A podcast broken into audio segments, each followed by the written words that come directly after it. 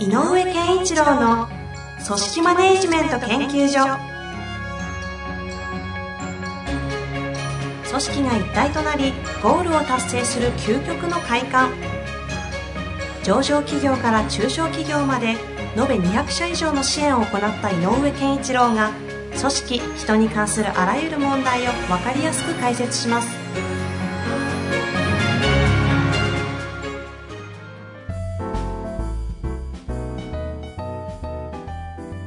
こんにちは、遠藤和樹です。井上健一郎の組織マネジメント研究所。井上さん、本日もよろしくお願いいたします。よろしくお願いします。さあ、今日も質問来ております。はい、この方はですね、これは井上先生されている明海カレッジの時に出た質問のようですね。はい、会社は好きだが、はい、仕事はそれほど好きじゃない、嫌いではないというメンバーが一定数いる中で、より仕事に前向きに取り組んでいけるような、仕事に誇りを持てるような文化を作っていくためにはどうしたらよいでしょうか。背景として、第三者機関が実施したアンケート結果で、社員の多くは制度や環境が整っており、全体的には良い会社であると考えている状態となっている、そうですね。はい、文化、文化でもあるんですが、仕事のやっている目的みたいなの、はい、っていうのが、いい今制度とかそういうものが整っているので、安心して働けるねという意味で、そこの満足度は高いと。で、会社は好きですと。いや、嫌いじゃないですと。嫌いじゃない。好きじゃないけど嫌いではないみ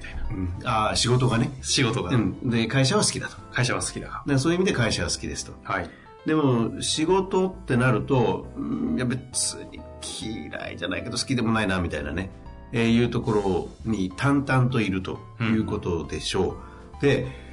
よく皆さん多分ご存知の、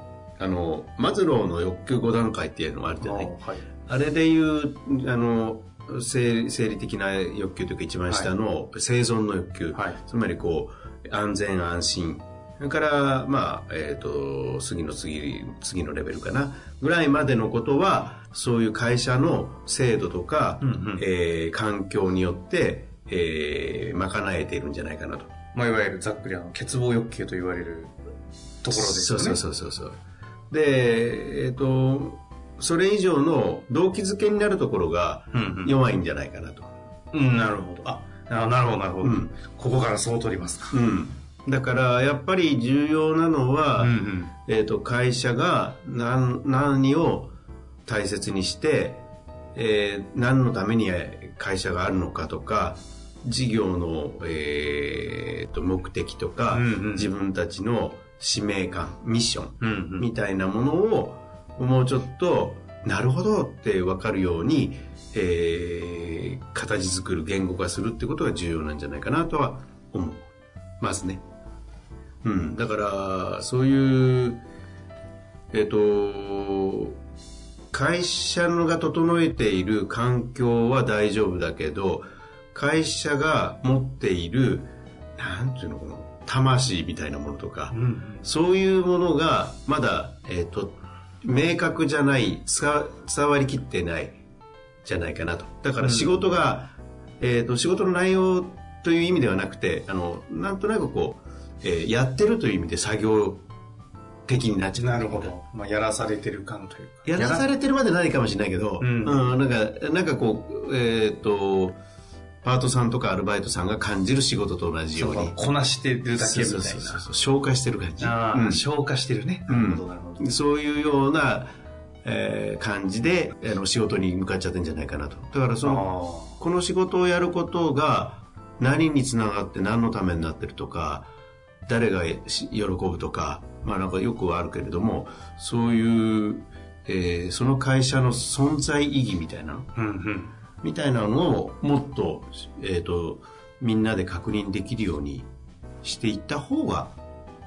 いいかなと。なるほど。これ言ったら身も蓋もないですけど、すべての仕事が先ほどの何ですか、自己実現じゃないな、うん、違う、マズローの方の言葉に引っ張られちゃいましたけど、動機づけをされるような自己実現的なこう欲求レベルでの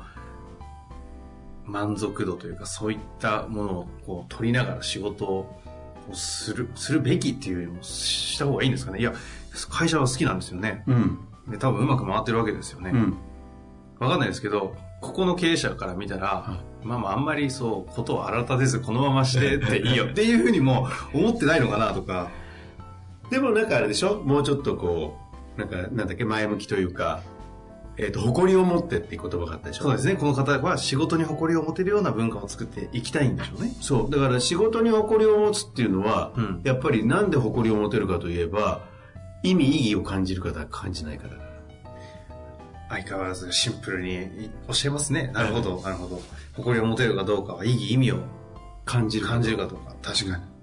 ということは意味意義が語られてないとわからない。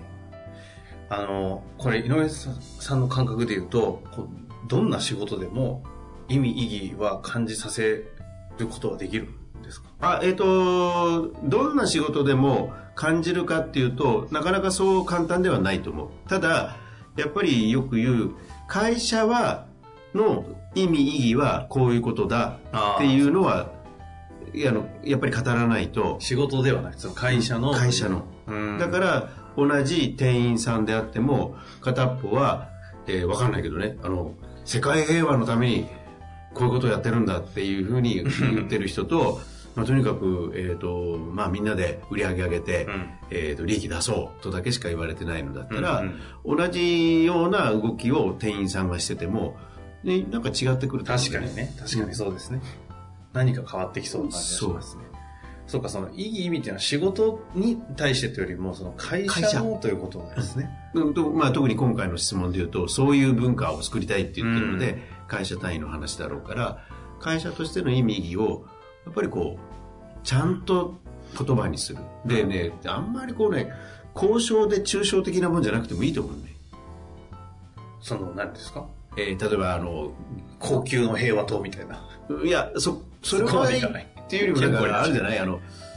く中小企業で多いのは地域社会の貢献とか。ああ、よく聞く感じですね、うん、でも地域社会の貢献って分かんないよね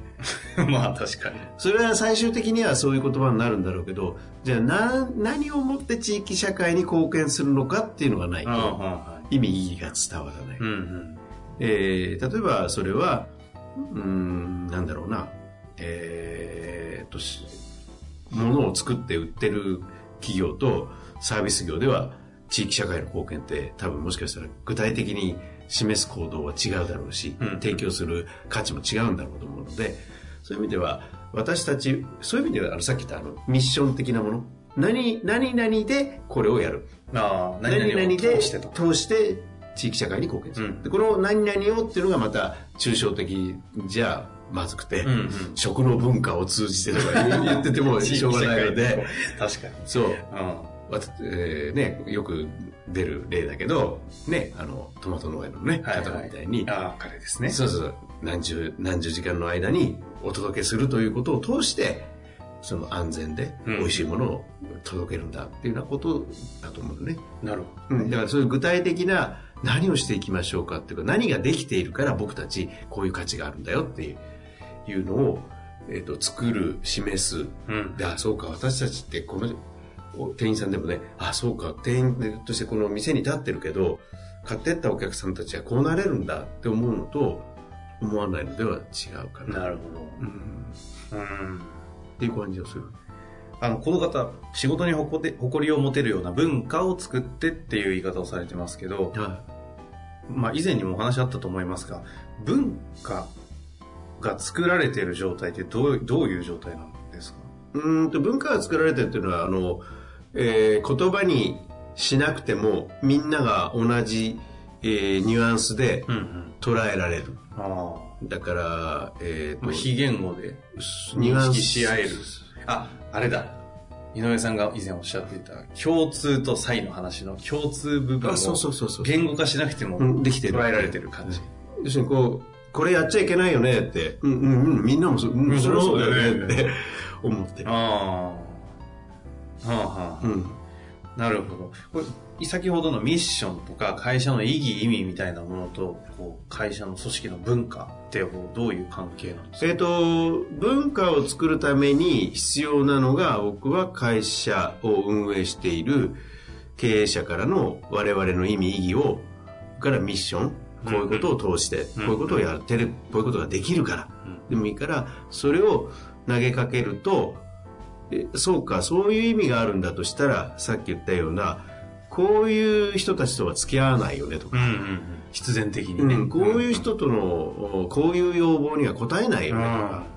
何でもいいから売るっていうもんじゃないよねとかっていうのがこうだんだんできてくる、出てきてくるでしょうね。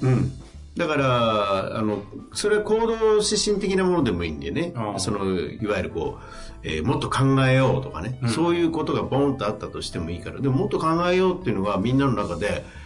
宣言しながら定着していったら、やっぱりあれこのままでいいのかなっていうようなこととか、もうちょっと工夫できるんじゃないかなっていうのが暗黙の了解のうちに雰囲気として醸し出される、だからふって出されたものも大丈夫かっていうのは、みんながちゃんともう一個できてるか変わってくるというのと同じ。なるほど。だからやっぱりこうね、ある種の、宣言、よくある見える化みたいなもんだけど、価値をちゃんと私たちの価値、会社の私たちの価値、価値ってこういうことだよねとか、価値観はこうだよねとか、いうことを示してあげることは文化にするためには重要。なるほど。文化が生まれるためのもう本当に必要な、必要十分条件なんですね。そう。だからビジョンミッションとか行動指針とかそういうのが大切だよっていうのはそういう意味で。なるほど。で、ちょっと余談だけど、よくある、言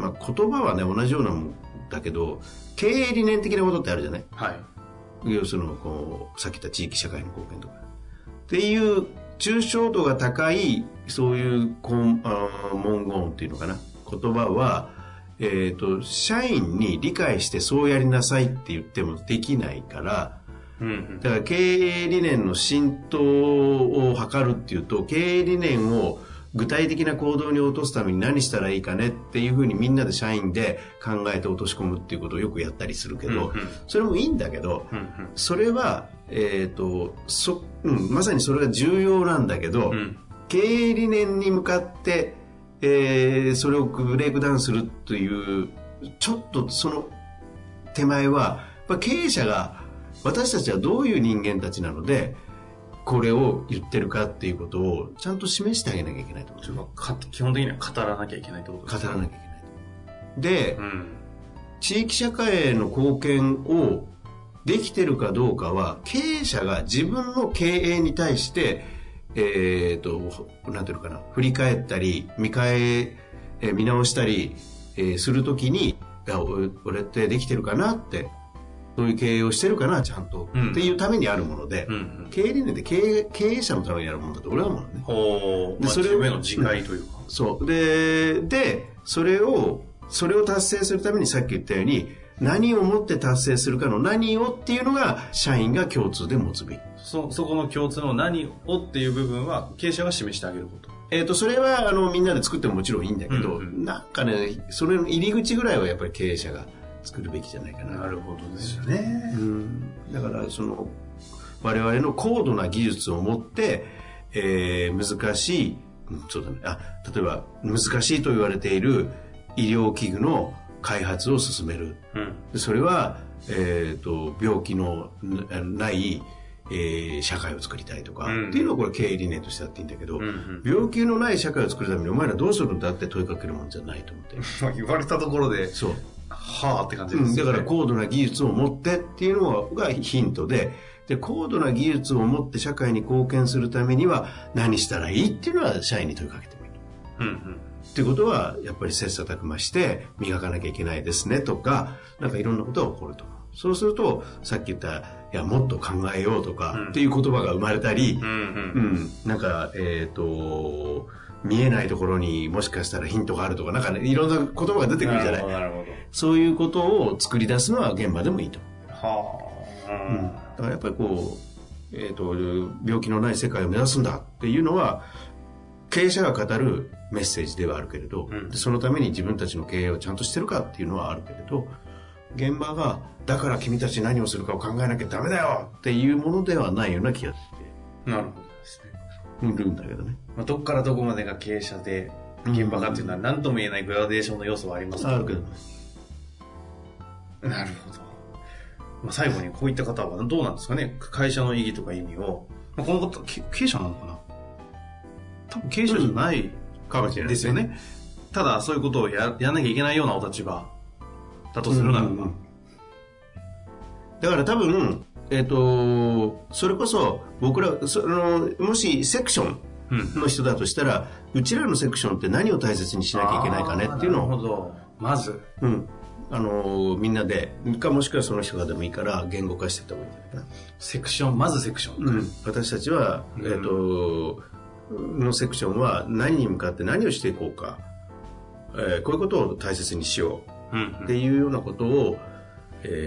やっていった方がいいんじゃないかな。そしてそこにおける言葉をこう紡ぎ出していくような。そうそうそうそう。なるほどですね。この間非常に文房具界ではご活躍をされているはいね、ビジョン経営も含め行動指針とかもすごい素敵な言葉を紡ぎ出し、そうですよね。それこそ考える組織を作っている社長さん、うんうん、参考までにゲスト今度お呼びしてぜひね出ていただきましょうかね。素晴らしいお話でしたもんね。そうですね。今社長さん言いましたのでぜひ今度来ていただきますので来てください。でも多分皆さんの参考になると思いますのでね、はい、そうですね。井上さんとの対談楽しみにしていただきたいなと思います、はい、本日もありがとうございました。ありがとうございました。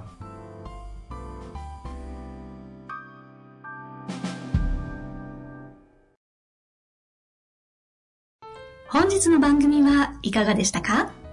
番組では井上健一郎への質問を受け付けております。ウェブ検索で人事明快と入力し、検索結果に出てくるオフィシャルウェブサイトにアクセス。その中のポッドキャストのバナーから質問フォームにご入力ください。また、オフィシャルウェブサイトでは無料メルマガや無料動画も配信中です。ぜひ遊びに来てくださいね。